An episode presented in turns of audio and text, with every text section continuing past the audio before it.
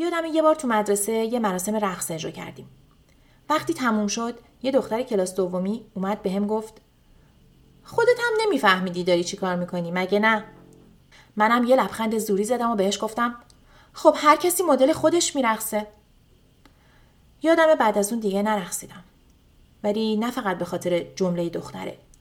آره وقتی میرقصیدم حس می‌کردم بیشتر خودمم. بیشتر یه زن بومیم. اما از طرفی اگه یه بچه یه هفت ساله فکر می‌کنه من هیچی از رقصیدن نمی‌دونم واقعا چیزی می‌دونم یا؟ سلام. من عباس مهرابیان هستم و شما به سومین قسمت پادکست این قصه منه گوش می‌کنید.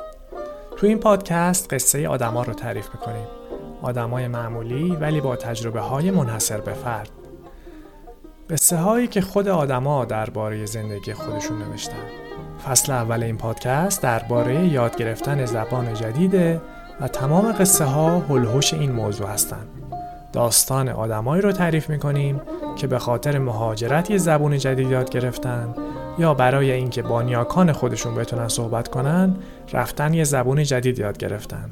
میشنویم که یاد گرفتن یه زبون جدید چطور تو نگاه این آدما به خودشون و رابطهشون با اطرافیانشون اثر گذاشته.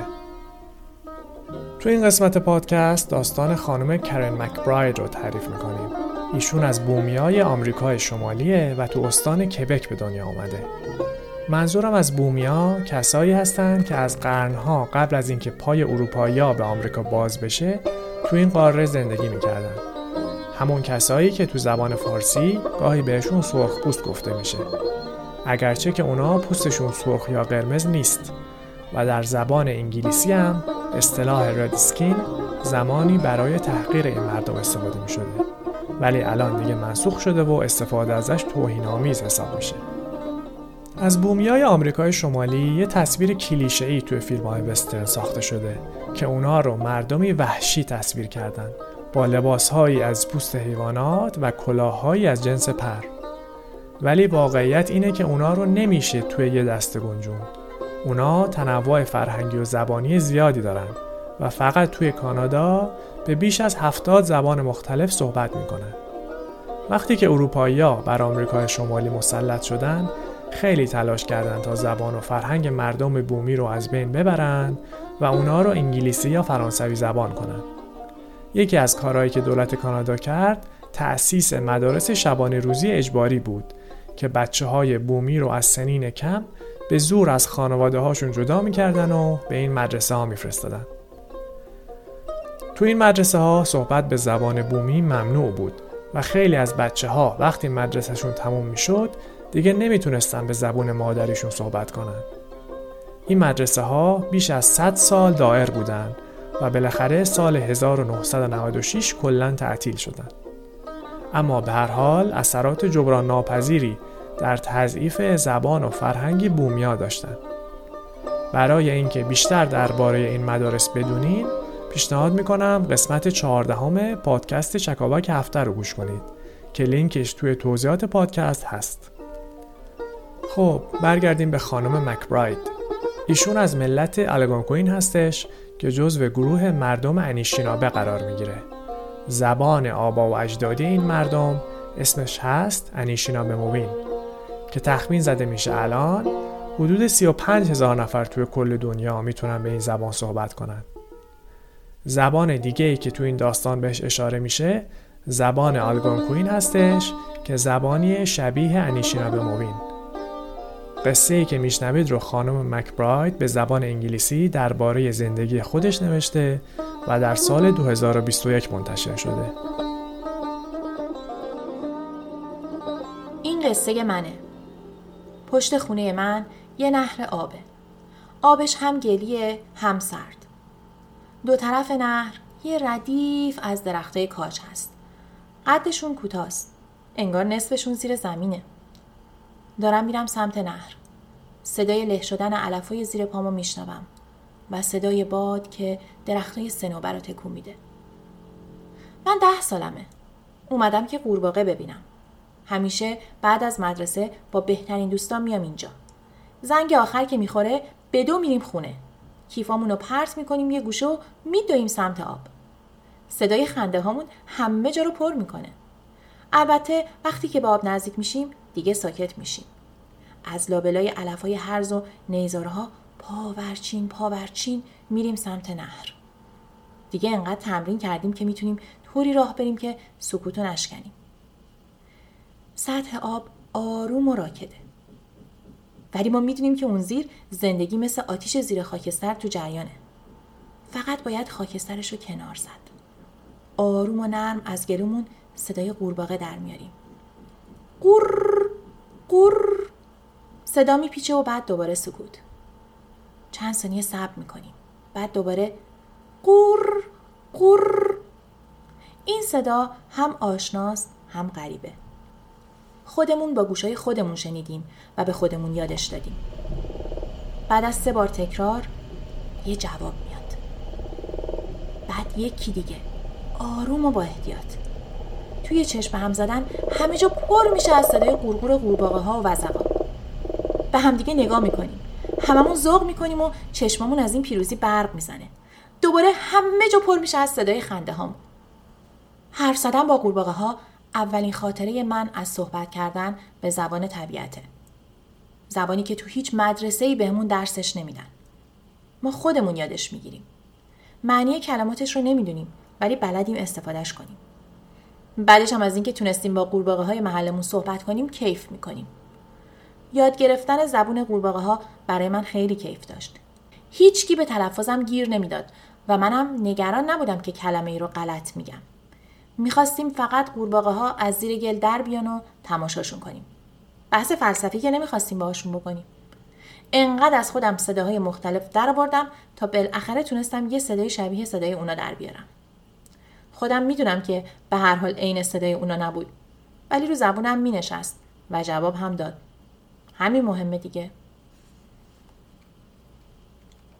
چیزی که تو ده سالگی متوجهش نبودم این بود که از همون موقع یه حس خیشاوندی با اون زبون قورباغه‌ای پیدا کردم و صحبت کردن به اون زبون اولین قدمم بود که زبون آبا و اجدادیمو دوباره کشف کنم. زبون آبا و اجدادی من انیشینا به موون هستش. این زبانیه که قاعدتا باید زبان اول من باشه. باید زبانی باشه که با پدر و مادرم، خاله هم و دوستام حرف می‌زنم. باید زبونی باشه که بتونم هم توش آواز بخونم هم باش فحش بدم. اما نمی‌تونم. تو مدرسه به ما انگلیسی و فرانسوی یاد دادن. تقریبا ده سالم بود که برامون کلاسای زبون الگانکوئن گذاشتن. اون موقع به نظرمون چیز بیخودی می‌رسید و سر کلاس اصلا گوش نمی‌دادیم. کلاسا رو ماسمالی می‌کردیم می‌رفت. فکر می‌کردیم مگه چند نفر تو دنیا به این زبون حرف می‌زنن که ما یاد بگیریمش. به نظرمون یه زبون مرده و خاموش بود.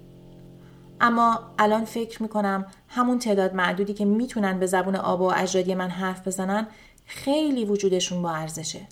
ما باید از این زبان مراقبت کنیم. از دانشی که درون زبان هست مراقبت کنیم. به هر حال داشتم می‌گفتم که از درسایی که تو مدرسه خوندم چیز زیادی آیدم نشد. بله، یه چند تایی عبارت یاد گرفتم که بگم مثل اینکه دستشویی کجاست یا مثلا یه لیوان آب بهم به میدی ولی یاد گرفتن انیشینا به موون تو محیط کلاس خیلی عملی نیست. این یه زبانیه که با طبیعت سر کار داره و باید توی دل طبیعت هم یاد گرفته بشه. درست مثل زبون قورباغه‌ای باید این زبون زندگی می‌کردم تا یادش بگیرم. ما بومیای آمریکای شمالی مراسم مقدس رقص و آوازی داریم به اسم پاوا. من از بچگی توی مراسم میرقصیدم و خیلی کیف می‌کردم. بعد از مدرسه کلاسای فوق برنامه شرکت می‌کردم بهمون یاد می‌دادن مثل کلاقا و پروانه ها برقصیم و سرودایی برای ستایش دریاها و عقاب ها بخونیم. وقتی که سنن آب و اجدادیمو با بدنم اجرا می‌کردم حس رهایی می‌کردم. گفتن هر کلمه برام مثل خوردن اسد شیرین و لطیف بود. وقتی برای شرکت تو مراسم کفشوی محلی میپوشیدم و تبل دستم می‌گرفتم حس می‌کردم یه انیشینا بکوه واقعیم. با گروه میرقصیدم و آواز میخوندم و کیف می‌کردم.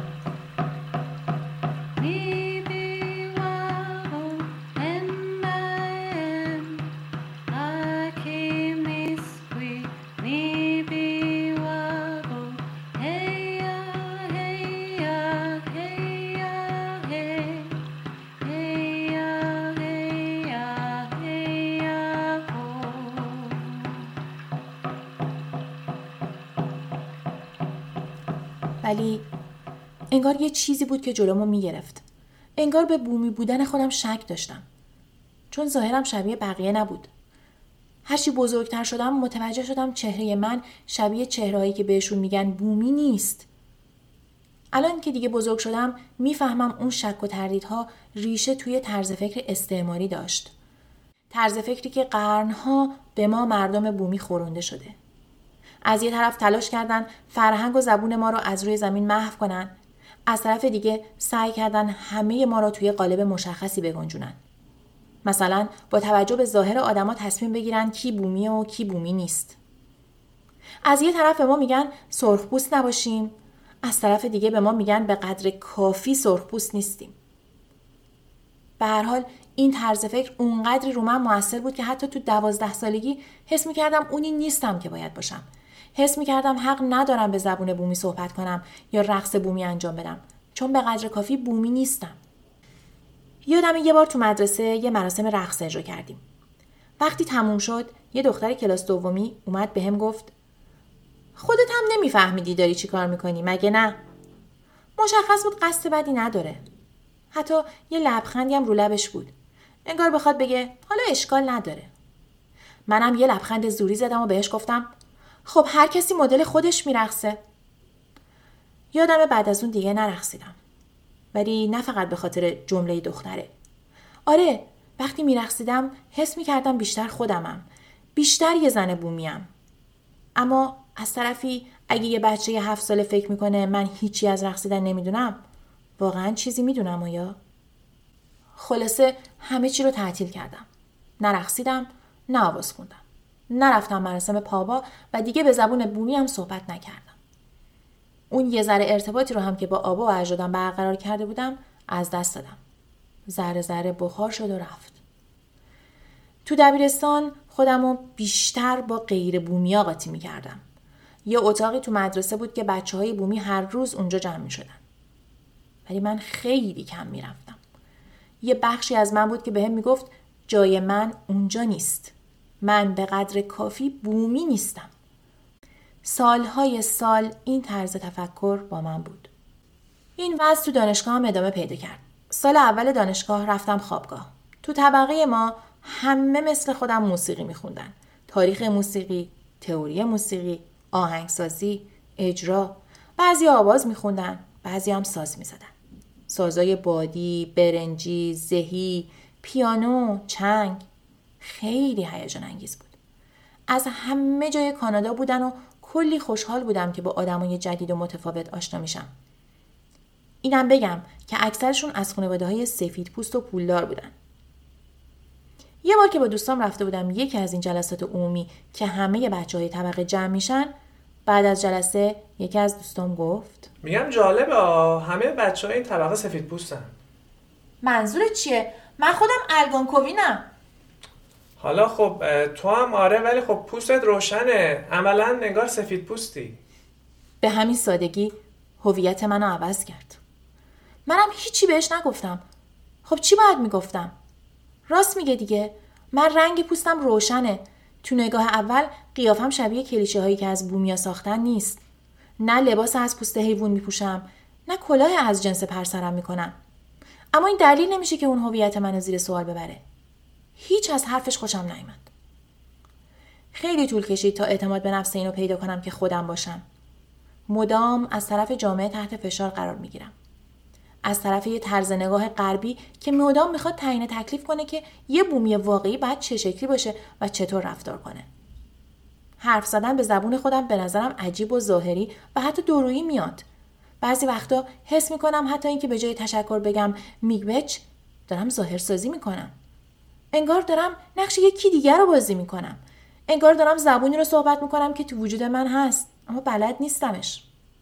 الان دوباره به رقصیدن بومی برگشتم. ولی خیلی راحت نبود. اینکه مردم قضاوتم می‌کنن خیلی اذیتم می‌کرد.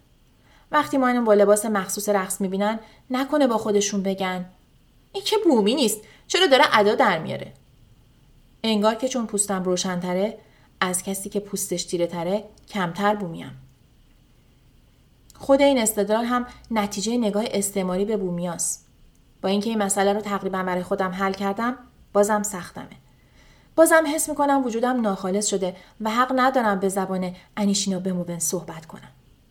هنوز دارم روش کار می‌کنم تا این طرز فکر رو دور بندازم. سخته ولی یه روز دورش میندازم. زبان من ابزار من برای نوازش خودم برای دوست داشتن خودم. وقتی ازش استفاده می‌کنم وقتی تنفسش می‌کنم حس می‌کنم دارم کار درست رو می‌کنم. با اینکه بعضی وقتا نگران حرف مردمم. حتی اگه این زبون رو صد درصد درست صحبت نکنم انیشینا بموون تو وجود من فعال و زنده و شفا بخشه. این زبان توی بدن منه. اگرچه هیچ کسی درست حسابی یادم ندادتش ولی خودم هنوز دارم یادش می‌گیرم. صحبت کردن به این زبان مثل بیدار کردن یه نهر پر از قورباغه میمونه. قورباغه هایی که منتظرن صداشون کنم تا جوابمو بدن. اونا دوتان نیمی نگام.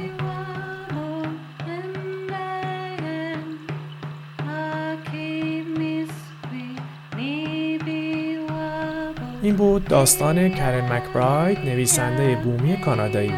این قصه رو مریم ایرانی برامون تعریف کرد. و این بود قسمت سوم از پادکست این قصه منه.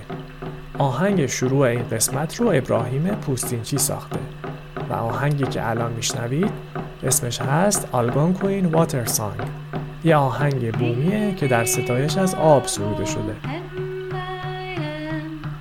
پادکست این قصه منه رو می‌تونید تو تمام اپلیکیشن های پادکست، تلگرام یا وبسایت پادکست گوش کنید. لینک وبسایت تو بخش توضیحات پادکست هست.